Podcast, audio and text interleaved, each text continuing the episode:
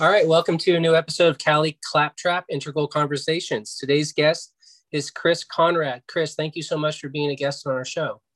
Well, thanks for inviting me, Matt. I really appreciate the opportunity to speak with your audience. Awesome. So, Chris is a court qualified cannabis expert witness, longtime cannabis activist, author, and his newest book is called Newbie's Guide to Cannabis and the Industry, and founder of Cantheism.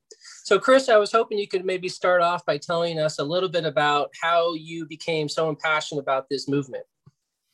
Well, um, actually, I, I, started off my um, my passion for the movement. I didn't even know there was movement at the time. Uh, in 1988, I, I've been a very uh, uh, active politically uh, active individual for my entire life. And so when uh, in 1988 I got into an argument with a group of political activists that I, I had a lot of respect for. And so uh, this was, of course, the height of the drug war. Uh, uh, they had sent the National Guard into Northern California and Hawaii to rip up people's marijuana plants, and people were getting sentenced to prison for you know 20 plus years for, for growing a few plants and so forth. And so uh, so I said to my friends, I said, well, we should do something about that. And everyone in the group I spoke to said, forget it. It's not going to work. What all that's going to happen is that you're going to ruin your reputation. Uh, marijuana is still going to be illegal. So just forget it. Don't even bother. And so I felt a little bit offended by the fact that they didn't even think it was an issue worth trying to fight for. And so, uh, so I I kind of made a bet with them, you know. Uh, I, said that if they uh, that I would, uh, I bet I could come up with a strategy to legalize cannabis, and, and uh, you know, I thought it would take five years to do it, but I, I said, you know, I, I, can come up with a strategy. And so, um, what I uh, I did was I came up with a four point plan. Uh, it's really Although really, there's really three main points. The fourth point was kind of changing depending upon what campaign I was running.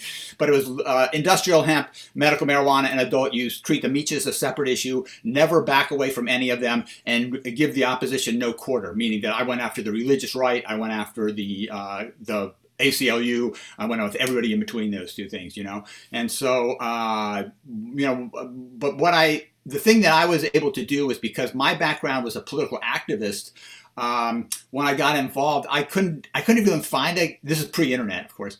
I couldn't even really find a marijuana legalization movement. So I'd heard of NORML and I contacted them and I didn't find I got very much support.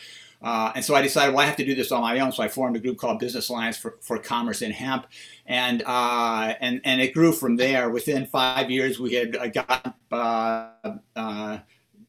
starting to look at legalizing hemp. Uh, there was a Hemp Industries Association for at the time that I, this happened. By the way, there were only two hemp companies left in the United States. And when I contacted them, I find, it took a long time to find them. I found them. I contacted them. I said, I want some of your products because I want to show people about hemp. And both of them said, Do me a favor, buy it all because I'm done. Hemp is over. Uh, this is in wow. 1988, so you yeah. can see where things were.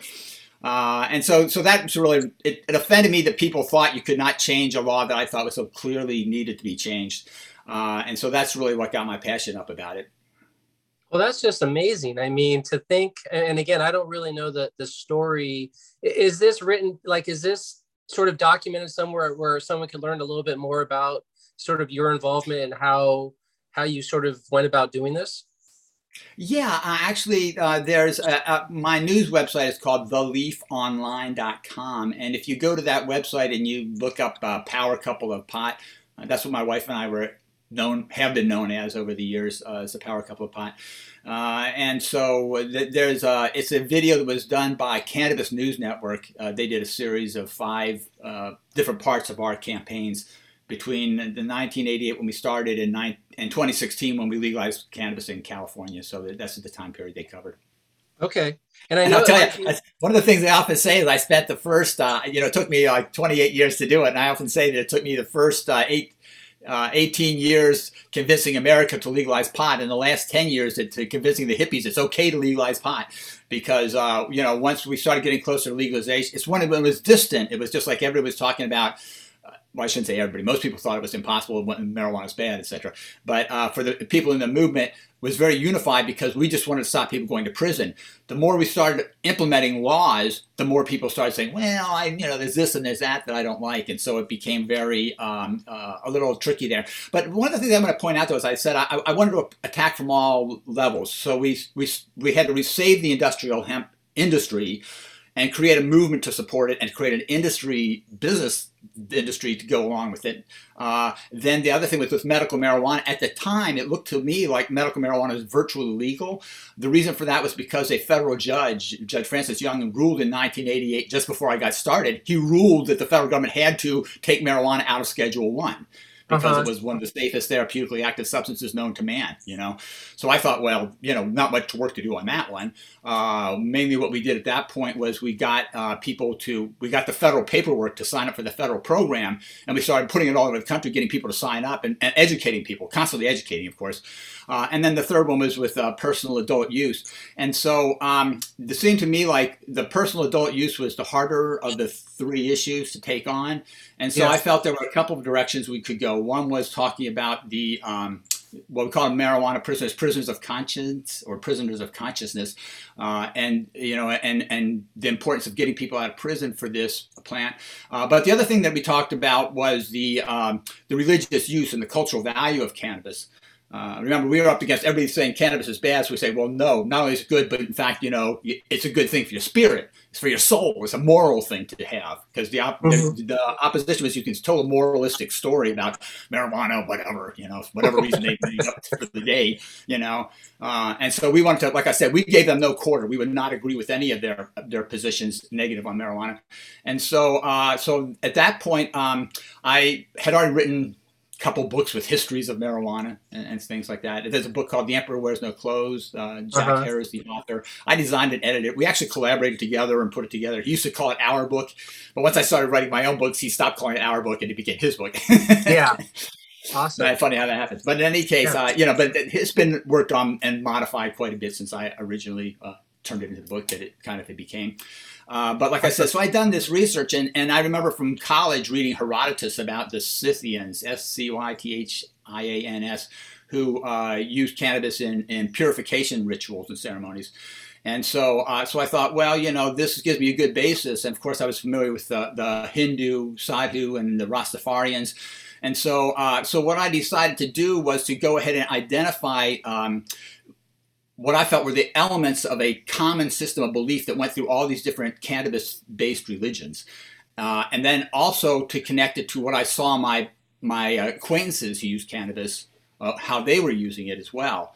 And so uh, to come up with, some, you might call it a little bit of a mashup between the two uh, in order to create something that people will be able to use as a defense in court, also use it as a way of taking uh, more spiritual lives and and having a more serious rather than strictly well I don't like really the word recreational marijuana it's adult use or you know personal use as far as I'm concerned you can you use it for recreation but that's just one of many things yeah. Um, and so yeah, so we uh, so we decided to, to press for that kind of a, a, change, and by that point I had become an expert witness in the courts as well.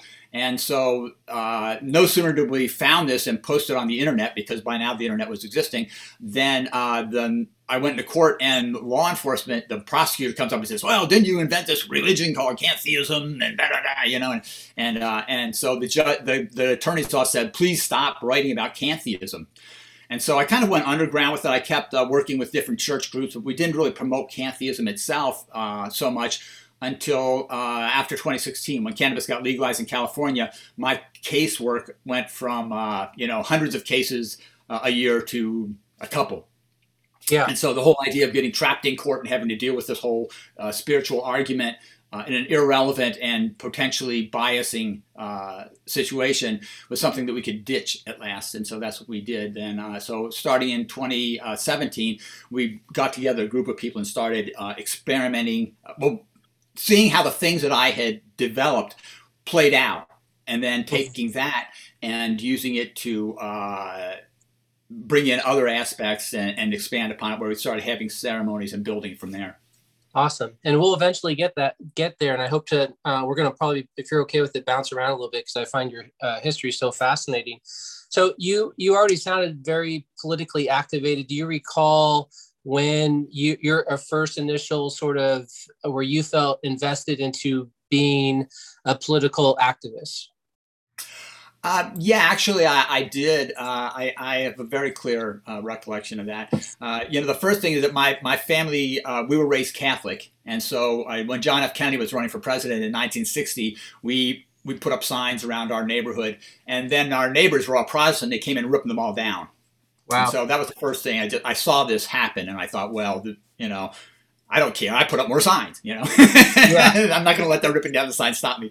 But the thing that really that really got me involved was uh, it's a story that's actually pretty famous. Is that there were uh, four civil rights workers who were killed uh, in and buried in a dam, in I think it was 1964 roughly.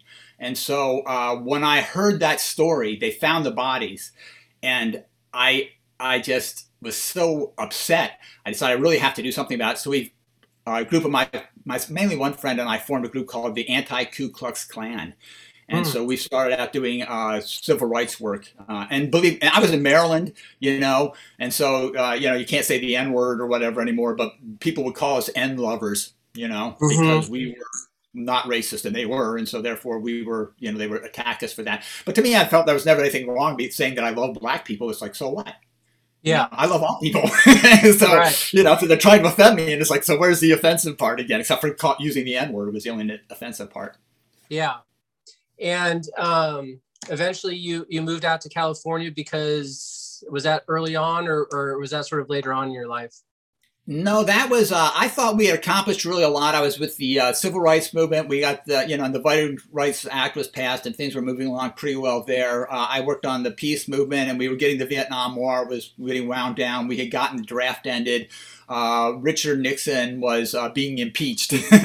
So I thought, you know, I, am ready to do other stuff in life. So I decided to move out to California and make my mark as an artist, which of course uh, I, I, didn't manage to make my mark as an artist that much. In fact, I have a lot of paintings and stuff that I'm still trying to figure out what do you do with a lifetime collection of paintings when you never really made a career out of it. Yeah. Uh, but I, I, came out to California mainly because I, um, first off, when I was, everyone always back in Maryland always said, you should be in California. Uh, but then the thing is that I, I met a um, I did a hitchhiking trip, one of many hitchhiking trips, and so I, I caught a ride with a guy who was coming to California, and then uh, we so we were riding all the way from Canada to California, uh, Ontario. And uh, when we got to, I think it was North Dakota or whatever, I got, I called my family and said, "What's up?" And they said, "Your sister's getting married. You have to come home for the wedding." So uh, that interrupted that trip trip. And so I said to my friend who was going to California, I said, well, let's just meet in California. And so then I hitchhiked out to California after the wedding. And uh, meantime, I had met a girl and, uh, you know, we moved out together. And uh, she's not in my life anymore, but, you know, that's kind of how that ended up. Yeah. A, little commune kind of going right off the bat. Yeah. I always think it's fascinating to hear people's stories, especially of that generation, just to uh, recollect and, and, and hear them. I find them fascinating. So, sort of to move on. Yeah, you know, the whole hitchhiking thing is something it would be interesting to go through someday. I mean, no one really talks about that much, but I, I do remember that uh, later on that someone was telling me about uh, a young person who said they read the book On the Road, uh, mm-hmm. and, and and they said, you know, that I said, well, because that was a influential book on my life. I mean, I, I, hitchhiked around the country before I read the book, but then I read right. the book and said, wow, you know, I went through that too.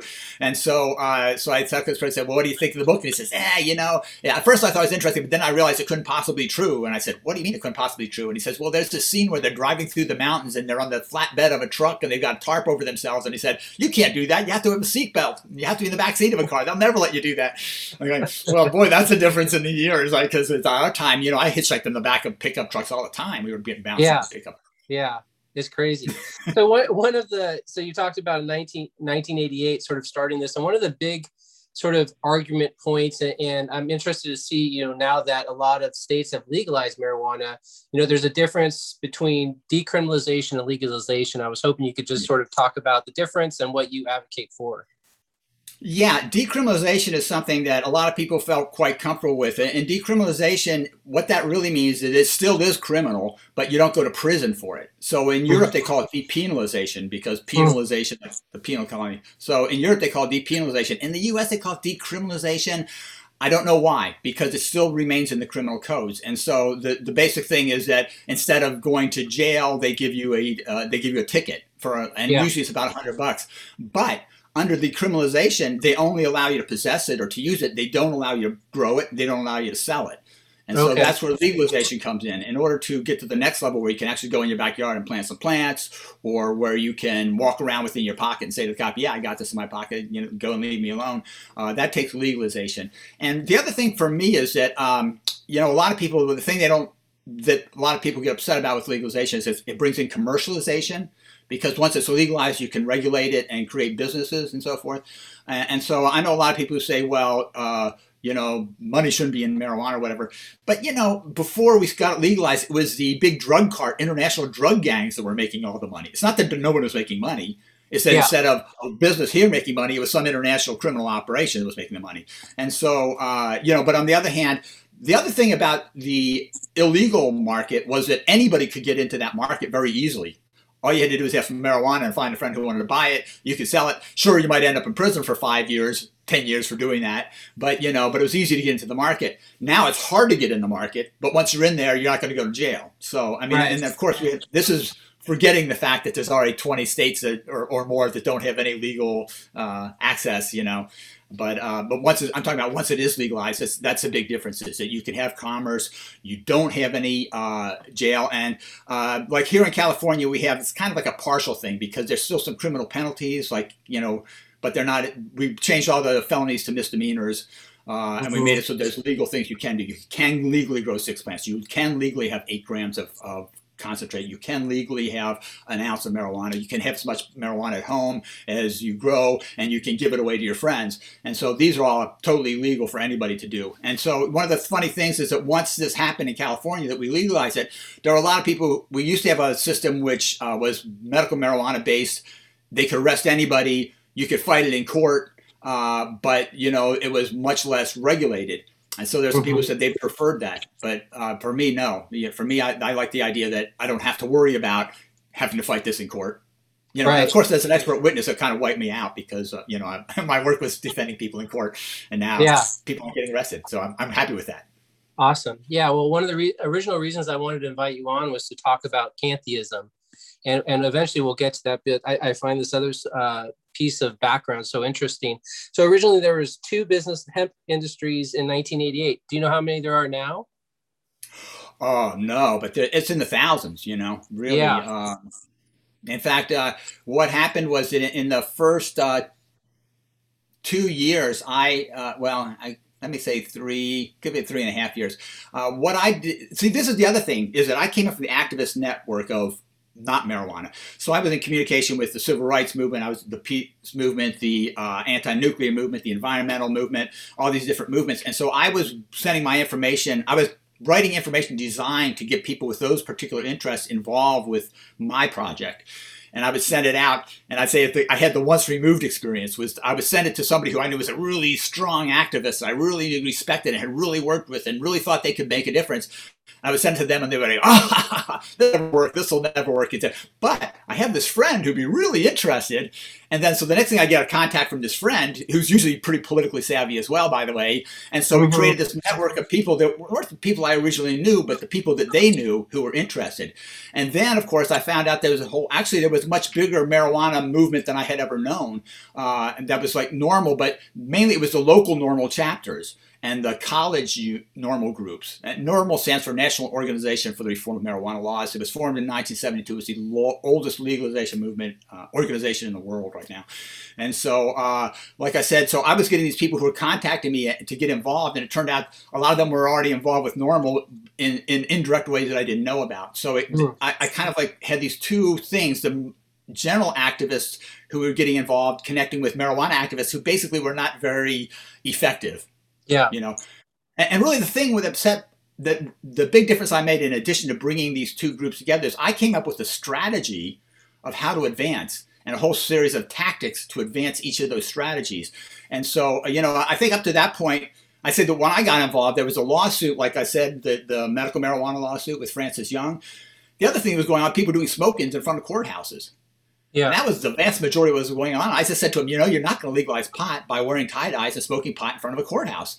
That's not yeah. the way to do it. What we need to do is we need to get the farmers on board, get the environmentalists on board, get businesses on board, work with the politicians, find, change the way the society thinks about marijuana, talks about marijuana, get it into their hands, get it so they see that hemp is not the same as marijuana. Like this is a hemp shirt I'm wearing right now with marijuana flowers on it, so it combines the 2 uh-huh. You know, uh-huh. and so I had this whole series of things that we did, and I developed literature each group of the country, uh, each part of the country, I would find what they were interested in, and like you know, it was like uh, think global but act local. We'd find a local activist. I would say, well, here's what we've got going, and then I say, well, what's going on in your community? He says, well, right now we've got a problem with you know whatever you know that uh, you know, and, uh, I, right now I don't have an example in mind, so I just yeah. rather than hanging up on it, I just say that. So they would say that. Uh, well, let's say that we have like the problem in our neighborhood is that the Dare program is indoctrinating, brainwashing our kids, and the kids are turning in their parents. So then mm-hmm. I put together this information called uh, "Dare is bad for schools and children," and and so then uh, so then the Dare was out to saying drugs are bad. We were out to saying Dare is bad you know. And so, so we met him head on. And by the same time, we'd be giving him mar- marijuana is good, you know. Dare the band marijuana is good, and all of a they'd be create these crises. And so, like that was just one example. And and Dare is quite interesting because they were exploding. They were all over the country, very propagandistic in the schools, et cetera, et cetera. Yeah. And uh, we actually were instrumental in getting rid of them. Uh, oh, They were. Uh, in Oakland, California, which is close to where I live, and so we, uh, you know, we um, that we heard that there was a hearing uh, at the city council where they were deciding whether or not to give them more money. They wanted hundred thousand dollars. We said, well, you know, I'm not going to give them hundred thousand dollars on my tax money. So, uh, right. uh, so we went to the hearing, and uh, it was the the officer who was doing it. He's saying, "Oh, they're so great, they're so fantastic." He says, "But we just need more money, you know. We can do all this great stuff, and you know, we can't keep it going without hundred thousand dollars from the city." And the city's going, "Yeah, we don't really have that much. It's really, you know, it's a tight budget and so forth." So then we had a whole group of people, one from another from the community, Dare is bad because it brainwashes children. Dare is bad because the information is false. Dare is bad because statistically, children who go through that program are more likely to abuse drugs than people who don't. Dare is bad because it sucks money out of other educational processes. Dare is bad because it misdirects law enforcement. And so by the time we were done there, the city council people said, well, you know, what we get out of this is Dare can't keep going without $100,000 and we don't really have that money and nobody wants it anyway so let's get rid of dare. And so they threw out dare and then uh, a week later houston threw out dare and then a month after that salt lake city got rid of dare. And i wasn't involved with either of those by the way. We yeah. were just sending them information but i wasn't running those campaigns. And so uh, you know just within a, within a month we had three powerful blows against dare and they never recovered. That's crazy. So looking back i mean standing now in 2021 and, and seeing that the where the where the path that has been created since that time looking back and reflecting on that what what are your thoughts well i often compare it to uh, someone who makes a pineapple cake and then on their way uh, taking it from the oven it falls over and so they end up with pineapple upside down cake. You say, well, it, it, started. It's it's kind of what I thought. It's a cake and it's got pineapple, but it's not exactly what I was expecting. And so, uh, really, the big thing that that the problem that we encountered was that we couldn't do it fast enough. You know, I thought it was going to take five years and so forth. But because it took so many years, it's like the packaging industry got in there. Then all of a sudden, you know, because we used to buy a little Ziploc bag. Oh, well, you know, marijuana and smoke it, and then then you have a Ziploc bag that you put something else in later. You know, and it was almost zero waste. You had a roach, it was like burn it down to nothing, throw it on the ground, nothing. You know. Then once we got into the business, once the regulatory phases started coming into it, it became, oh no, it has to be childproof packaging and everything has to be in plastic and everything has to be in these opaque bags. And, and so now we're doing all this you know, and, and we were granted this for environmental purposes. So the notion that suddenly we're generating tons of garbage, plastic garbage, uh, that's offensive to me. The fact that we have to, like, you know, like I was up in Canada once and they were having discussion about marijuana facilities and they and and they had a rule that you have four inches of concrete on your floor to make sure no one can tunnel from underneath. And so then they were saying, no, we have to add an inch of steel on top of the four inches of concrete. I'm going like, you know how much it's going to cost these guys to do that? You know, yeah. I mean, it's just ridiculous. And, and, and so, you know, uh, all these other industries and financial interests got involved in it. Um, and so uh, I, I, think that's really where the problem is. So it, it, it's turned out to be much more cumbersome. All these taxes, you know, we had sold the idea that instead of paying taxes to uh, arrest people for marijuana, we can make taxes by uh, selling it and regulating it. Well, that became we can solve the world's problems. Make the marijuana smokers pay for everything. You know, uh, right. there's some social pro- injustice, so we'll add an extra tax to marijuana. It's like no, that was not the intention. The intention was, you know, that we should be paying a reasonable amount of tax, not fifty percent tax. Yeah. You know, and and so these kind of things where special interests got heavily involved, and they they thwarted the the smooth, you know, you can buy a little bag of weed and, and put it in a pa- and instead of paper bag, and you recycle, compost the paper bag when you're done and all is clear. You know, that's what I think it should be, uh, but that's not what we have.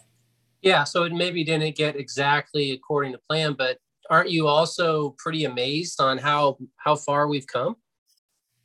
Yeah, actually, it, it's uh, it's well. One of the things that often hits me though is uh, I'll go to uh, say the National Cannabis Industries Association has these events. I don't know if you've ever been to one, mm but they're uh, they they can be profound. They might have like you know uh, a thousand businesses, you know, with exhibits there at, at, this one event. And so whenever I'm there, people almost universally say, "Well, who would imagine it would ever be like this?" And I said, "You know, I started the Business Alliance for Commerce and Hemp because I thought it, it had to become this. It had to be you know the financial interests have to be interested in it in order to make it move forward um, and so uh, so it, it is to do with the scale but the other thing i think is that uh, the the thing that's a little the negative on this whole thing from that point perspective to me is that you know uh, at some point around 20 well, pretty close to 2016, it, it, seemed like that there became a whole group of people who said, "Well, I hate marijuana. I've hated marijuana, but I'll make money selling it." And so you've got a lot of people who got involved who they didn't have the same kind of values anymore. Uh, mm-hmm. and, I, and, I don't feel like it's up to me to tell people what their values should be. So it's not like that. But it, it, you felt the difference, you know. Like when we were starting this, it was all everyone was tie dyes and ponytails, and now you go to these conferences, there's not a single one there. You have somebody like uh, Boehner, Boehner, the former uh, Speaker of the House, Boehner, oh, uniformly. Yeah voted to send people to prison, send people to prison, send people to prison, take away their property, forfeiture, take away their kids, you know, ruin their lives if they smoke marijuana. Then all of a sudden he starts a marijuana business. And he's like, oh, this is a great thing. He has done nothing to help us and whatever. But he wants to be there for the profit, you know. That's great. likewise a bunch of these artists and so forth. You know, it's like over the years, for for thirty years, we were trying to get more political, more artists involved. We had like Woody Harrelson, even the Grateful Dead wouldn't come out and, and support us, really. You know, uh, Woody Harrelson, uh, Willie Nelson. I don't know, you could probably name a couple of others, but we had very little of, of celebrities being out there. Then you legalize it, then they all want to stick their name on it a package right. and sell it, make money off of it, you know? And so to me, there's kind of like this, this willingness of people to take advantage of uh, all this. And they've forgotten the fact that what we had to go through to get here. They forgot the fact that there's people like Luke Scarmazzo in prison right now uh, who got sentenced to 27 years in prison for providing medical marijuana to sick and dying people. He's still in prison while Boehner is making money selling marijuana with an international conglomerate. You know what I mean? That that I have a problem with. Yeah, absolutely. And I was not familiar with that. And I, and I, it was something I still wanted to touch on. There was two things that you had brought up. The first one is um, what what movement can you tell us about? Because I'm not familiar with it. That are trying to get people out of jail that have been sentenced in the past uh, for marijuana charges. Is is there currently like, organiz- Say that again. Organizations, you mean? Yeah is there is there a, a, center sort of organization that are looking at sort of you know re- I, you know occasionally you see in the news that these charges are reversed but you know to know that people are still in prison because of a marijuana charge is, is there any sort of organization that's sort of leading that charge to get these revoked or rescinded? Yes, there's a group called Families Against Mandatory Minimums, FAMM.org, and they are uh, they're working specifically on the mandatory minimum sentence issue there. Uh, then there is a group called Can Do Clemency, uh, and I think that's a candoclemency.org. I, I, I don't have yeah. the website in front of me. Uh, and then there's Let Freedom Grow, and both of these are trying to work to get people out of prison. Specifically, mm-hmm. they target individual cases and work from there.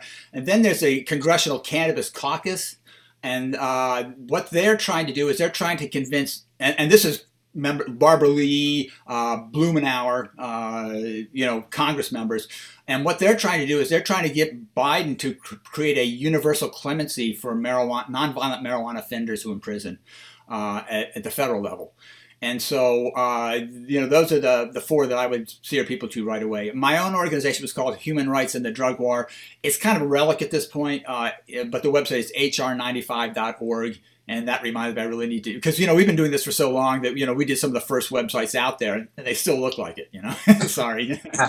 Well that's wonderful. So our listeners can if they're interested in that movement yeah but also remember NORML does that kind of stuff too uh, okay. marijuana policy project mpp.org uh, but those groups i mentioned before they focus on the prisoners Yeah, and the other thing you brought up, and I was unfamiliar with it. My my understanding was that marijuana was still a Schedule One drug, and and therefore, like tests couldn't be done on it. Has something changed that you're aware of on, on that?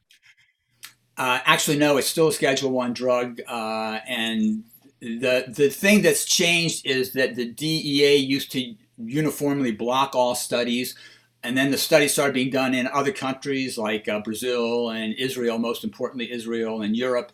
And so uh, at that, at some point, the uh, through a series of a whole bunch of different fights and battles, we've gotten the DEA to occasionally approve a study. But uh, no, the, the problem that you're pointing to still exists. The DEA is a complete barrier not only to legal changes but to even to scientific research. And uh, yeah. you know, the thing is that they there's an organization called the National Institute on Drug Abuse uh, that organization was formed under President Gerald Ford. The reason for that was because there was a big movement to legalize marijuana in the 1970s, and the uh, President's Commission had come out in favor of it, and they said they wanted some studies done to, to test whether marijuana was you know how dangerous it was or whatever and so they created this organization and its mandate is to find negative effects of marijuana and illegal drugs not to do scientific research but to do research that found negative effects. And so yeah. as a result of this, this organization blocks, if you have a, like for a good example is that there was, uh, we knew that marijuana helped AIDS patients. We knew yeah. it. I mean, they were, they were living longer. They were having better reactions to chemotherapy. You know, they were living better lives. They were more functional. We knew it. We could see it.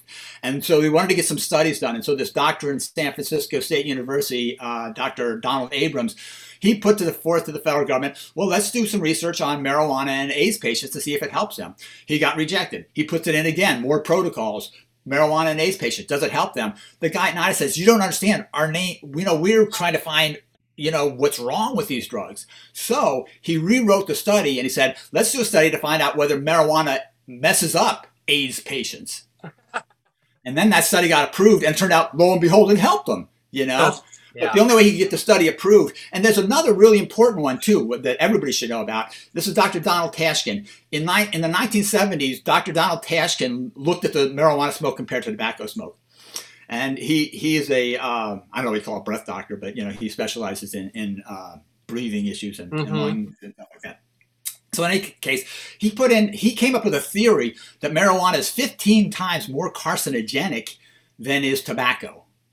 And so he put in a, a, uh, a request to the federal government to do a study, a longitudinal study, meaning it's going to cover a, quite a long time and compare what happens to people over a duration of time to find out, because he said, I think it's 15 times more toxic than, than uh, tobacco, and that we're going to have a huge number of lung cancers in the marijuana smoking community. So the federal government's like all over that. Wow, yeah, you know, we're going to fund that. So they funded, they funded it, they funded it, you know, 15 years. He, are you ready for the results? No, no, not yet. 20 years in, dude, you ready for the results? Not 30 years into it they say we wanted some results. He says, well, here's what the results are. Marijuana does not cause lung cancer. Marijuana does not cause emphysema. Marijuana is only remotely connected to bronchitis. Marijuana smokers' lungs have higher elasticity than people who don't smoke marijuana. We think that there's something in marijuana smoke that stops people from getting cancer. Wow. So what the federal government did, they ended the study. They put a two-year ban on any information about the study being discussed in the U.S. media. They blocked it. Wow. And so what happened was that Dr. Tashkin, after 30 years of spending our tax money to prove this very thoroughly, that marijuana does not cause lung cancer, in order to talk about it, he had to go to Europe to do a presentation in order to talk about the study that U.S. taxpayers paid for because the federal government did not like the results of the study. So That's it gives crazy. you an idea of what we're yeah. been up against trying to change these laws. And another, yes. let me just throw out one other thing. Uh, marijuana is not physically addictive. Mm-hmm. That doesn't mean it has no physical connection or that you can't become to where you like it a lot and it can become where you're smoking more than you feel like you should or something like that. But what it means is it does not cause the kind of serious withdrawal that alcohol, barbiturates, uh, amphetamines and things like that cause. You don't have the same physical results. You might have a little hard time sleeping uh, and things like that. But we know marijuana is not physically addictive in the same say that opiates are and, and things like that. So what the federal government did is they changed the definition of addictive and among the other things they said, if you use any illegal substance, if you use any illegal substance, then that shows addiction. And so as long as they could keep marijuana illegal, they could with this new definition, they can say it's addictive. So I went to this uh, uh, National Institute on Drug Abuse um, conference, and one of the guys said, you know, there's a big argument for a long time about, you know, whether marijuana is addictive or not, but we settled that because we changed the, the definition of addiction to include marijuana, so it is addictive. And it's like, that's that's such garbage, you know? They change the way they use a word in order to make it fit what they want instead of using the word the way it's supposed to be used. So they changed right. the definition of addiction in order to make marijuana addictive. They didn't, but when they yeah. found out it wasn't. So I think these are the examples that show you what we've been dealing with with the federal government.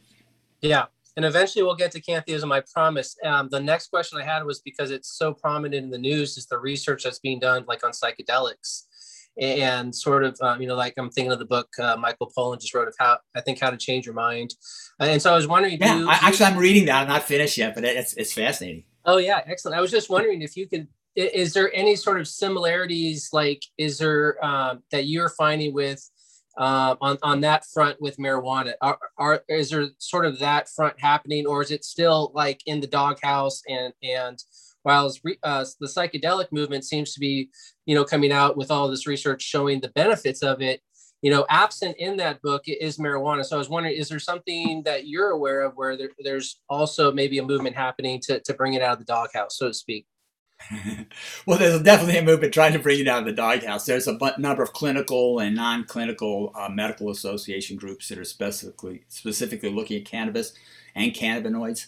Uh, and so uh, uh, the I don't I, I, don't remember if he talked about it in the book, but I do. Um, I, if you read the book, one of the people who's very important there is a guy named Rick Doblin with the mm-hmm. Multidisciplinary mm-hmm. Association on Psychedelic Studies. He is personally, I give him the most credit uh, for getting these psychedelic uh, studies done, uh, just because he's the one I know the best, you know, but yeah. I see the most often. So, so, but, but I, I totally give him a, a, ton of credit on this. And so we've had that conversation, and he said, well, the thing is, is that it's easier to do studies on other drugs than on marijuana because the federal government has created a monopoly on the supply of marijuana at the University of Mississippi. And so, whereas if I, be, if he gets say. Per, per, approval to do a study on um, uh, ecstasy, uh, MDMA, then he can go ahead and get a supply of MDMA very easily. The government just, you know, accepts it and so forth. But when it comes to marijuana studies, it took them two years for the federal government to provide one ounce of marijuana for that study on AIDS that I mentioned about. One right. ounce of marijuana for a study on a whole disease, you know, and uh, and so this is really where the problem is. is the federal government has to create a whole another layer, two whole layers. You can go through the Food and Drug Administration to get approval for a psychedelic study, but if you want to go through uh, do a marijuana study, you have to go through the FDA, then you have to go through NIDA, then you have to go through the DEA, then you have to go through their monopoly to get yeah. your supply. Yeah. And other problem with that is that the quality of the marijuana provided by the federal government is so much lower that the quality that people get on the street or from a, a, marijuana store that they felt like the results you know were just they couldn't even be sure how good they were because yeah. you know if you're getting a, a 3% thc marijuana uh, and you're saying well i'm not seeing much of a result but meanwhile people are actually smoking 10 15% thc marijuana well they've got you know three to five times better chance of getting an effect than the one who's using the federal marijuana. And so, you know, so it, it biases the studies. In addition to blocking studies and making obstacles to the studies, then they create bias in the studies that are allowed to go forward. And it's he said it's easier to do a study on any other drug than marijuana. Marijuana is the single hardest drug to do a study on. And, and then how University of Mississippi happened to be the only uh, college I was given that permission is probably another good story, but we'll have to save that maybe for a different time.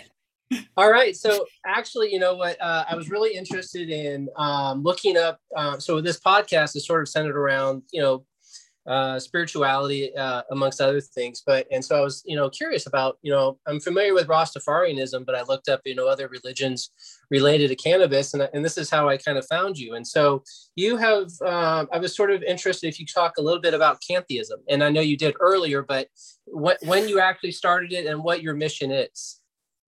Well, and, and I start I uh, I started talking about cantheism. excuse me. Um, I started talking about cantheism as a concept in uh, the early 90s uh, because, like I said, I felt like of all the personal uses, that religious use is the one thing that the Constitution says you totally have a right to do is, is freedom of religion.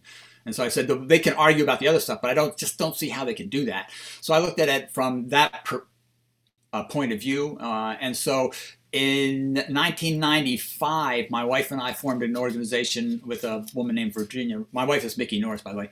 Uh, we formed an organization with another woman named Virginia Resner called Human Rights 95 or Human Rights in the Drug War. And so we um, had a, uh, we want to bring attention to the human consequences of the drug war. And so it, it's very powerful. I mean, it's really worth a whole discussion in itself of what we did. But uh, what we did was we took pictures of marijuana prisoners. We created this environment. So when you walked into it, it was like you were walking to prison with all these people. They looked like really nice people, you know. Uh, mm-hmm. And you heard about how they ended up in prison and what it did to their families and stuff. And so it's, it's a very impactful uh, a thing. But one of the families that was in there, one of the ones that actually got us going, was a Rastafarian family uh, in Montana. And uh, the the parents, the father got convicted of four tons of marijuana. Uh, the wife got convicted of four ounces of marijuana, but because the, she, her husband was involved with the four tons, that they ended up giving her a 10 year prison sentence. Uh, and so her children were, were totally messed up too. And so we thought, well, this is a case where we might be able to focus on people's attention on the religious use of marijuana. Uh, it was not the best case. Uh, the reason because there's four tons of marijuana, they were selling it. Yeah. And so this is the same problem we keep running into. The Rastafari, not excuse me, the Ethiopian Zion Coptic Church in the 1980s in Florida, they had a religious use case, but what was involved a shipload of shipload of hashish that they were importing into the country to sell.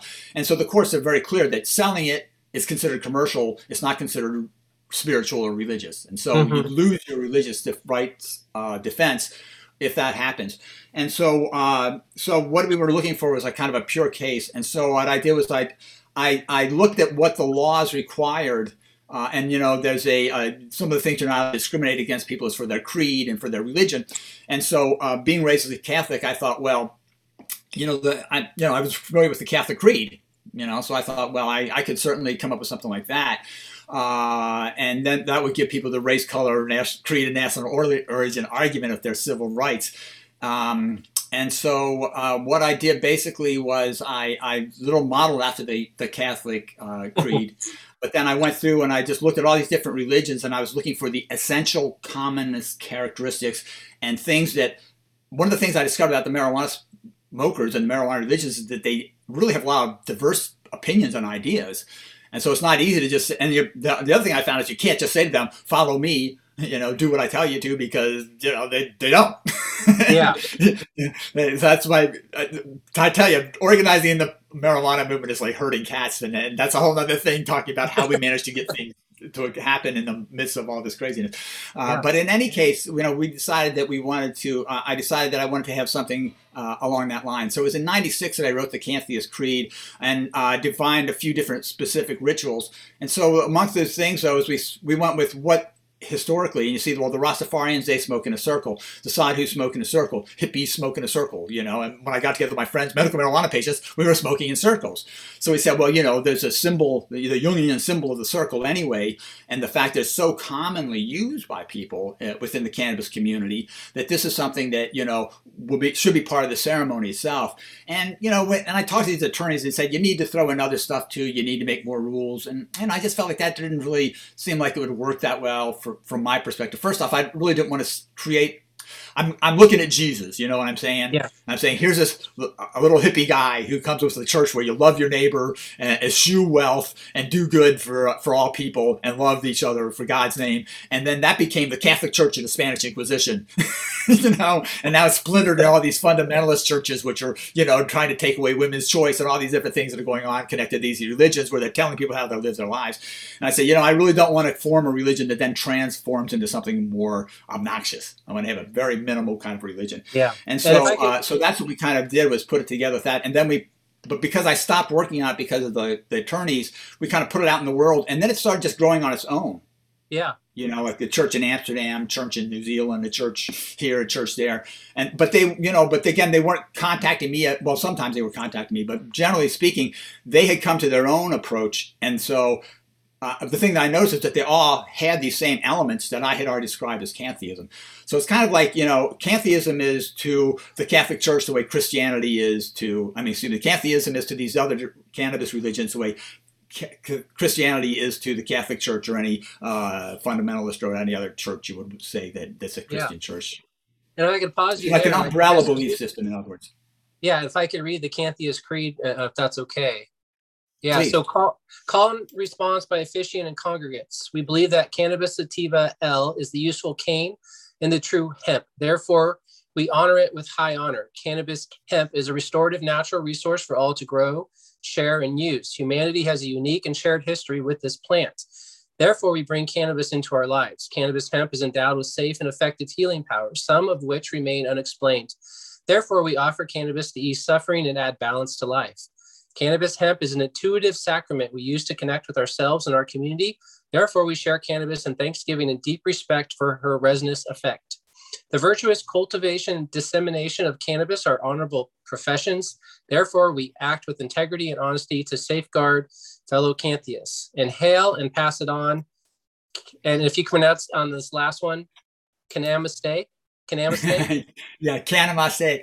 Um, people have their own ways of saying it, of course, yeah. but uh, the word cannabis, the accent is on the first syllable, can. So we just added that to namaste. Uh, and, and, part of that is, of course, because of the the Hindu is the the longest lasting religion that used cannabis sacramentally. The sadhus uh, are the most prominent group in there, and so we took the uh, the namaste uh, from Hinduism, uh, the the spirit in me recognizes the spirit or salutes the spirit in you. And so we mm-hmm. just, you know, add canna to it so people can make that connection. So it's my belief right. in cannabis resonates with the, your belief in cannabis or something along that line. You can interpret it however you want. uh, but the other thing we use is the word expression spleef. For example, we got that from the Rastafarians uh, and we talk about it ganja, but people can use whatever words they want for it. So, um, yeah. Yeah. now, so if, I what I would say though, if you notice when you go through that, the first part of them, cannabis hemp is, and uh, excuse me, uh, cannabis is a useful cane, the true hemp. What that really is is that's the, the cannabis sativa tr- is Latin for useful cane, and the English mm. name for the plant is the true hemp, as opposed to like Manila hemp or something else. Cannabis is the true hemp, and so that's just a matter of fact. Uh, then the next one uh, is a restorative natural resource for all to grow, share, and use. Well, I mean, it is a restorative natural resource. That's just another fact. But then we have the value that we think people should be able to share it. And humanity has a unique history with it. Well, that's just a fact, you know. Uh, and we bring yeah. cannabis into our lives is what we do. Uh, and then it's endowed with safe and effective healing powers. Uh, you know, that's we're talking about the medical use of cannabis, which is well known. But of course, the federal government has been blocking studies. So what we decided to go is that they're not all explained. And so you can take that as either miraculous if that's your belief system, or you can take it as from a scientific point of view. We just haven't done the studies yet to show it all. Yeah. Uh, likewise, that uh, then we get to the other parts where we say it's an intuitive sacrament that we use. Well, that's our value there, uh, the sharing of it. And then the last part, the virtuous cultivation and dissemination of cannabis are honorable professions. This is because we can't make selling marijuana be part of the religion. We make possessing marijuana and sharing marijuana parts of the religion. The reason for that is because if you make it optional, that you don't have a defense in court for it because they'll say, well, just don't do that part of your religion. But so it has to be mandatory. And so what's manda- illegal under federal law is to have marijuana or to sell it. And so, or to grow it. These are the three things. And so, uh, you know, we don't, not everybody can grow marijuana. So that you can't say that people have to grow marijuana. But we do know some people have to grow marijuana. And those people are self-selected. And but the main thing that we're saying is that there's nothing wrong with people buying and selling and producing marijuana commercially if they're doing it in an ethical manner you know mm-hmm. and so so this is really where where we broke it down is we took things that are true factual things and we combine it with values that seem to be share, common to the whole cannabis community and uh, particularly to the religions that use cannabis and I know you have something on the, on your site where it talks about if you don't want to partake in it, and obviously I think on your page it says 21 and over, uh, but also you could sort of sit in a circle and you don't have to inhale, but you can sort of pass it on, correct? Correct. Because as soon as it is in your hand, and that's a federal crime, as soon as you hand it to somebody else, that's a federal crime. And this is what we're trying to say is that freedom of religion means those are not crimes because right. we have to do them. And to tell you the truth, I mean, it's not a matter, of, we didn't just construct it because that, but if you talk to people who use cannabis, first off, if you use it, you have to have it. There's no way around that. And second off, people who use cannabis love to share it with each other. You know, right. uh, as we say, one marijuana cigarette, one joint cannabis cigarette, you can get one person high or you can get five people high. Right. It's like the miracle of the lows, but it's with a, a flower. Um, and, and, also, I'm you know I'm interested in uh, you talk about the First and the Fourteenth Amendment and what parallels there are. I know uh, with the Native American Church trying to get peyote legalized. Are there any parallels and sort of? And again, I, I hate to make this a legal sort of podcast, but since they intersect so much, I was wondering if you could just comment a little bit on that. Um, yeah, actually, we felt that that was going to be uh, part, a critical part of our argument. Uh, are you familiar with the UVC ruling? The no. Universal Vegetal, what I, I don't remember what the church is. I mean, it's like Universal Vegetable Church, uh, but it's really it's a it's a um, uh, I'm spacing on the other side of that. Uh, the South American root that you oh, mix ayahuasca? with. I, uh, yeah, ayahuasca. Yeah, uh, it's an ayahuasca religion, okay. and so what happened in that? What well, first off, the the uh, Native American church it says basically you have to be a Native American to be in it, uh, and you know that, that they're not 100 percent behind that. I mean, they've let other people go to their ceremonies, but essentially that's what that law was very specific to the Native Americans. Uh, the UVC church one, that seemed promising because you've got a psychedelic drug that's used as a spiritual sacrament that's being brought in across international borders and being used in the United States and shared. So it's got a lot of things similar to what cannabis has been all about. Uh, but what they court ruling in that they said, well, the reason that it was okay for them was because it's it's uh, doesn't have a social use and it's not a very popular drug. So basically, they said it's okay because it's not marijuana you know, because yeah. marijuana obviously has a lot of popular social uses, and, and so right. they kind of like said, well, any religious, spiritual thing, the government doesn't have a right to get involved in unless people like it and, and, use it like marijuana, you know. And so, so in both of those cases, even though the the rulings should be beneficial to us, fact of the matter is that they have uh, they don't really work for yeah. us because you know they they specifically made them not, not work for us. Right. And so I think the federal, the courts, when they looked at those cases, they thought, how do we allow this religion and still not allow marijuana religions? Because they had already had the Coptic Church case, they had already had Rastafarian cases, so the Supreme Court already decided it was not going to recognize our religious use rights. Uh, and you know, the thing is, uh, Matt, is we haven't had a case yet of somebody who's been busted for marijuana, uh, sacramental use of marijuana, who wasn't selling it. Mm-hmm. Like you know Roger Christie, the THC ministry, they would say you know you know for forty five dollars you get your sacramental eighth. Well, of course, that that's selling marijuana, you know. So he ended right. up in prison for five years for that. Eddie Lepp, the same thing. You know, you can buy a right to have a church and buy a right to use marijuana. Well, he went to prison for ten years over that. So, uh, you know, uh, I, think that guy uh, Brown, um, I forgot what his first name is, over in uh, Arkansas, he had the same thing. He had a church where you buy sacrament the, as a part of the church, and and you know they've been universally turned down. Yeah. Um, personally speaking, just for yourself, you know, you talk about uh, Catholicism, and um, um, I also grew up Catholic and stuff, and so the idea of the sort of the Eucharist being sort of this psychoactive agent, right? And they talked a little bit about sort of the history of this when bringing it over um, in, in, South America and stuff, and they already had sort of mushrooms, and they were like, "Well, we already have something that works for us." And so, personally, I was just wondering for you, is is marijuana sort of acting as sort of that psychoactive agent that personally uh, you could connect spiritually and how do you form that with your own sort of day-to-day going about things? Well um, let me go first with the, the, the spiritual aspect of it which is that i was raised catholic. Uh, i from a very young age i decided i was going to be a priest uh, I was not going to have kids. I was going to become a priest and dedicate my life to Catholicism and and and God that way. Uh, as I went through the years, I you know uh, we ended up. My family was always late to church. We ended up stuck in the back. Uh, so I uh, or else we were forced to walk to the front of the church. We had eight I eight siblings, including myself.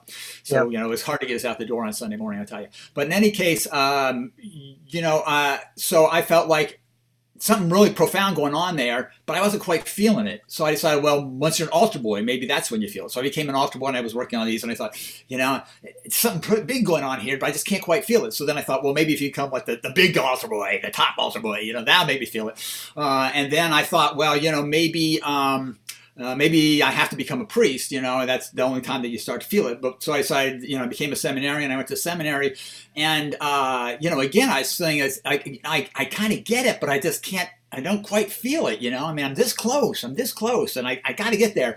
Uh, and then uh, two things happened. First, I was with Maryknoll Seminary, and so we had um, liberation theology. I don't know if you're familiar with that, but basically, so what I was hoping to do was to go to South America, convert people to Catholicism, and help them become more liberated from the social injustice, help them with food, water, shelter, taking care of themselves, equality, things like that, native people's rights.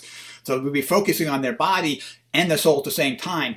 Uh, and so in the course of going to the seminary, what they did was we had a class, we had classes on the Catholic, history of the Catholic Church.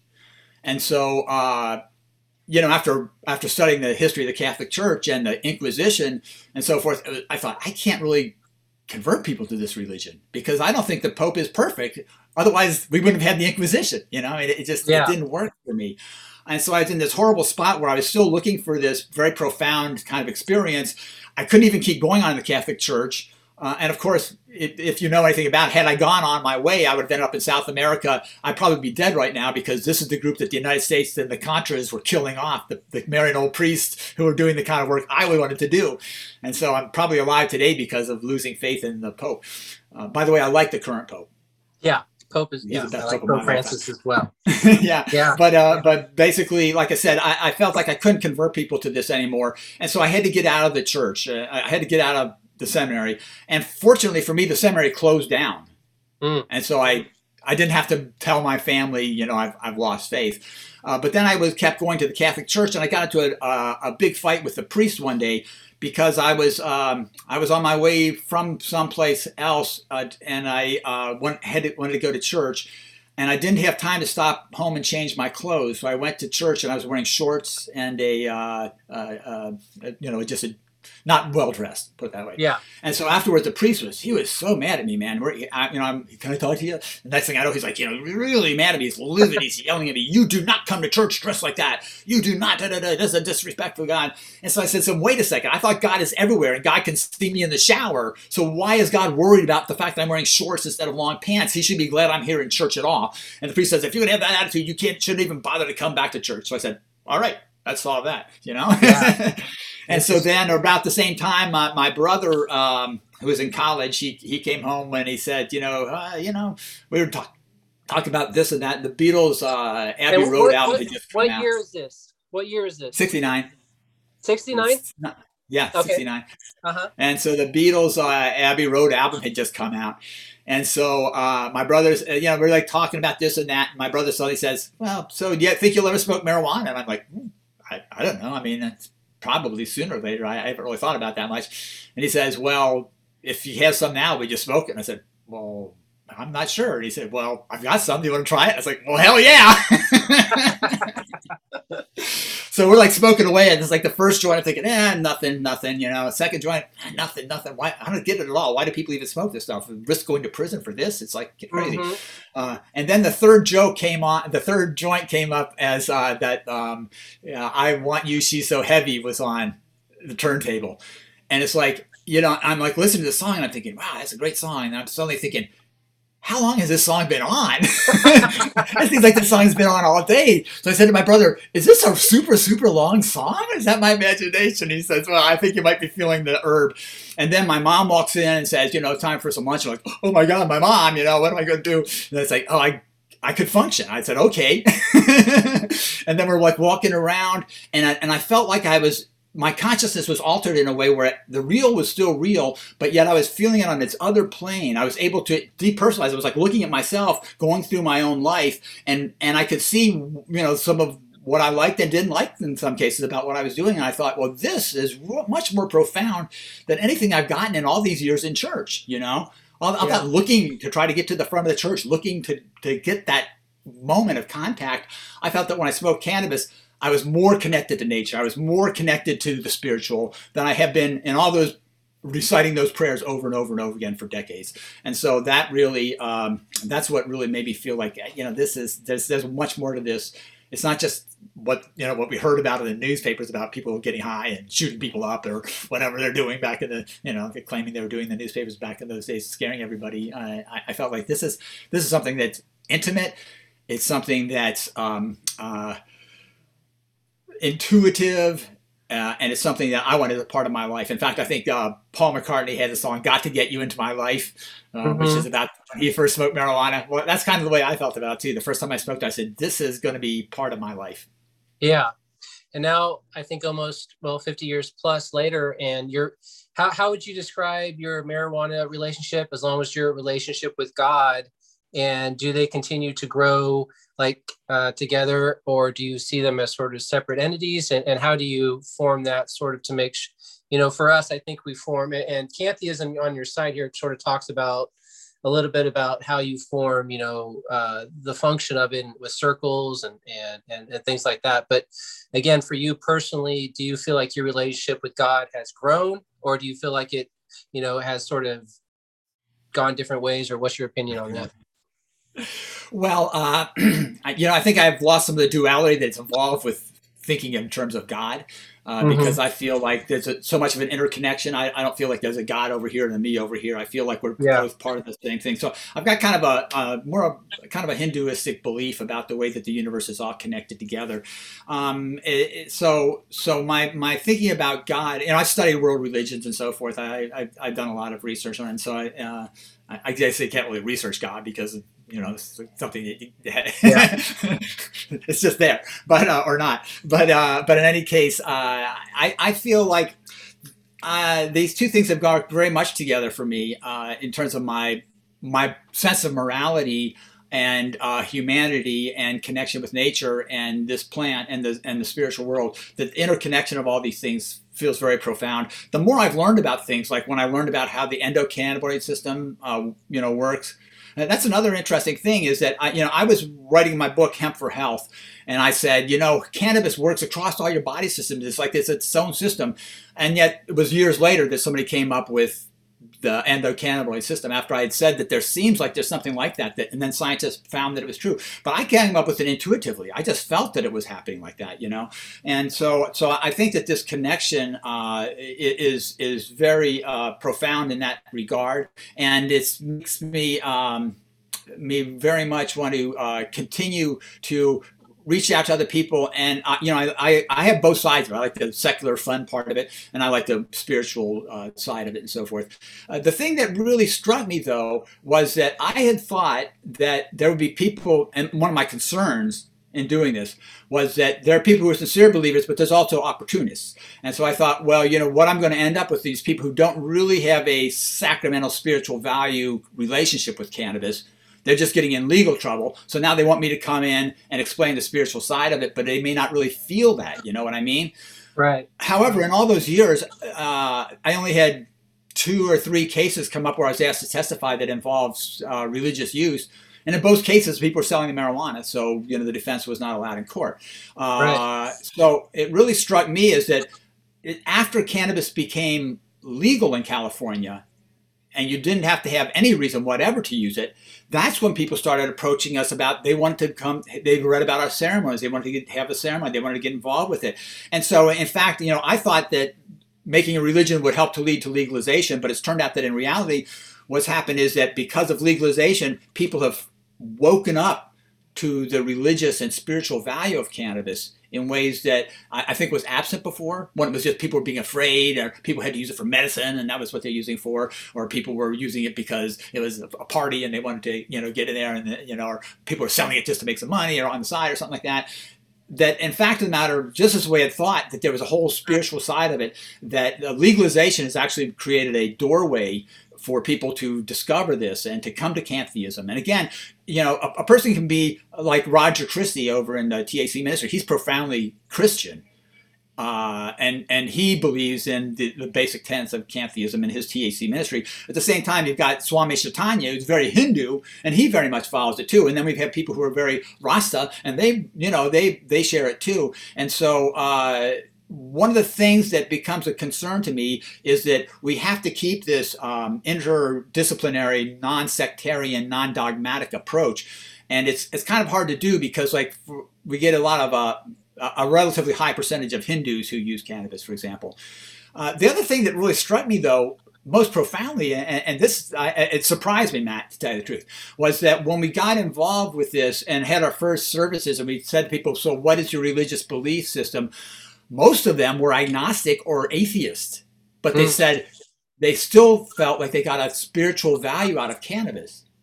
And so, uh, even if they didn't believe in a spirit, they felt like there was a spiritual value. And so that to me is like really profound. And if you want to go to that um, book that we were talking about earlier, uh, Michael Pollan's book, uh, you may remember there was a part where they did a study about uh, cannabis, I mean, about mushrooms.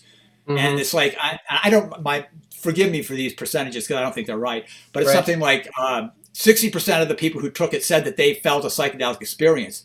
But 80% said that they had a profound spiritual enlightenment that had changed them for life. Yeah. And so that's like 20% who did not even think they felt it, but still felt like it had changed their lives. And so, mm-hmm. in a way, I feel like that's the way with, can- with cannabis. People don't even know they're having a spiritual relationship with it. Once they open their eyes to it, they think, well, yeah, I believe it's an important plant. I believe it's part of my life. I believe there's powers that we don't know about this plant. I believe that people can use it ethically. You know, it doesn't really matter whether you believe in God or not.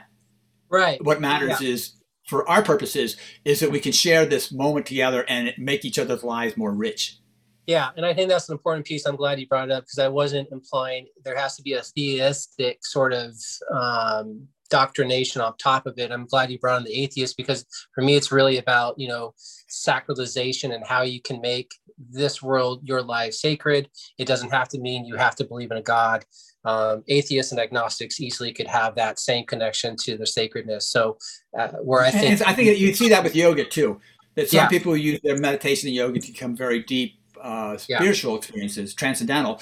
Meanwhile, other people do it because it takes their mind off of their problems in life and makes them feel less stress. Yeah, definitely.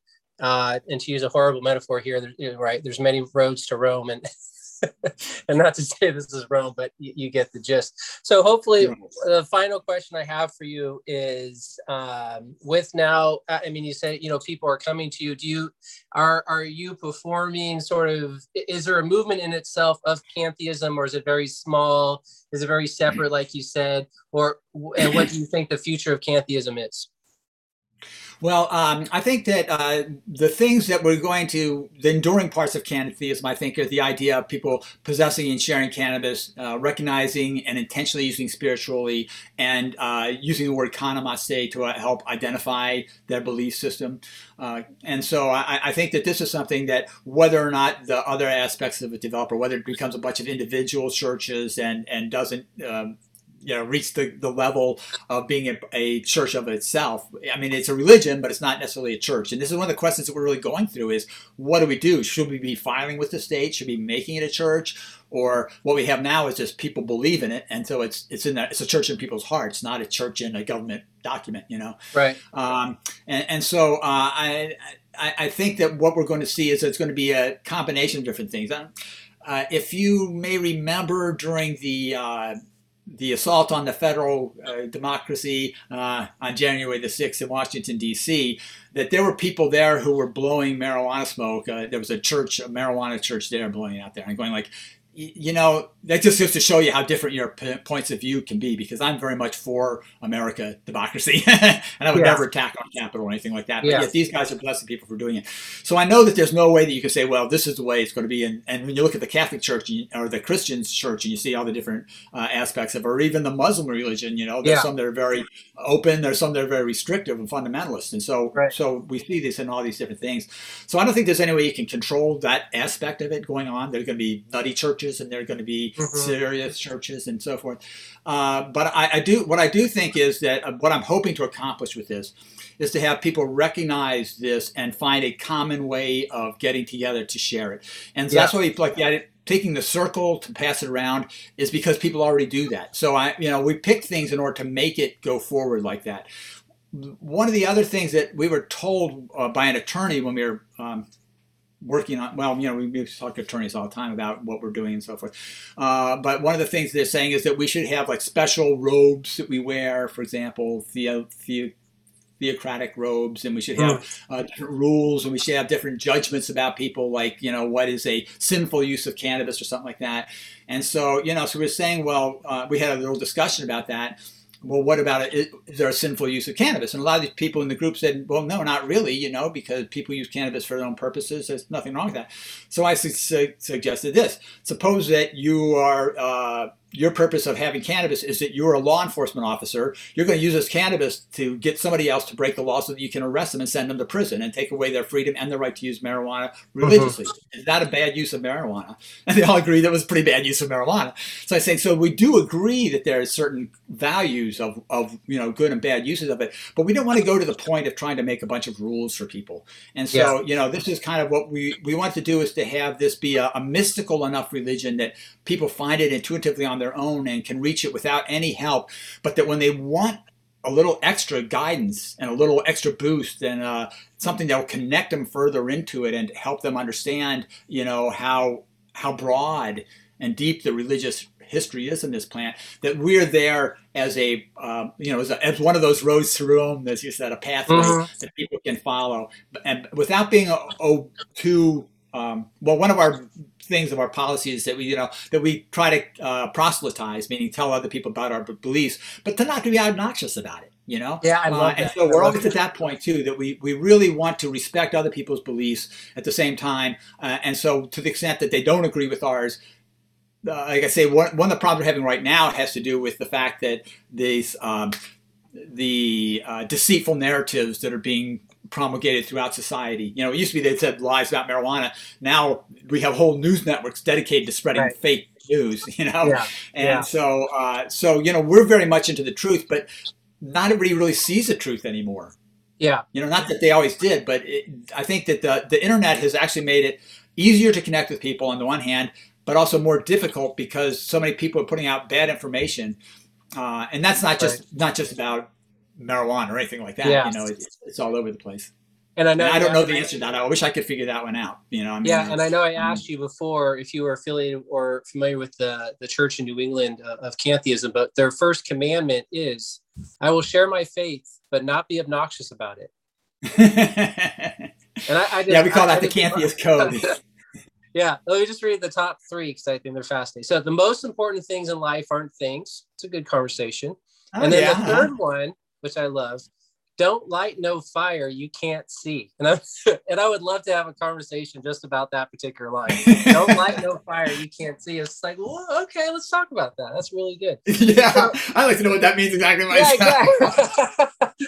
so, but yeah, uh, no, see, uh, and and so what you know, like I said, that's one of the things that surprised me or or really made me happy was that you know that even when the you know we put together the basic idea of, of why we've we validated as religion. We explained it. We created the historical background. We explained the, the universality of some of these traditions uh, and the intuitive aspect of it. And then after we, meaning myself, after I was forced to back off of it because of these practical considerations of what happens in a court of law, other people saw the the intrinsic uh, value and moved on with their own. And like, I don't disagree with what he was saying, you know, I mean, I don't quite understand it. yeah.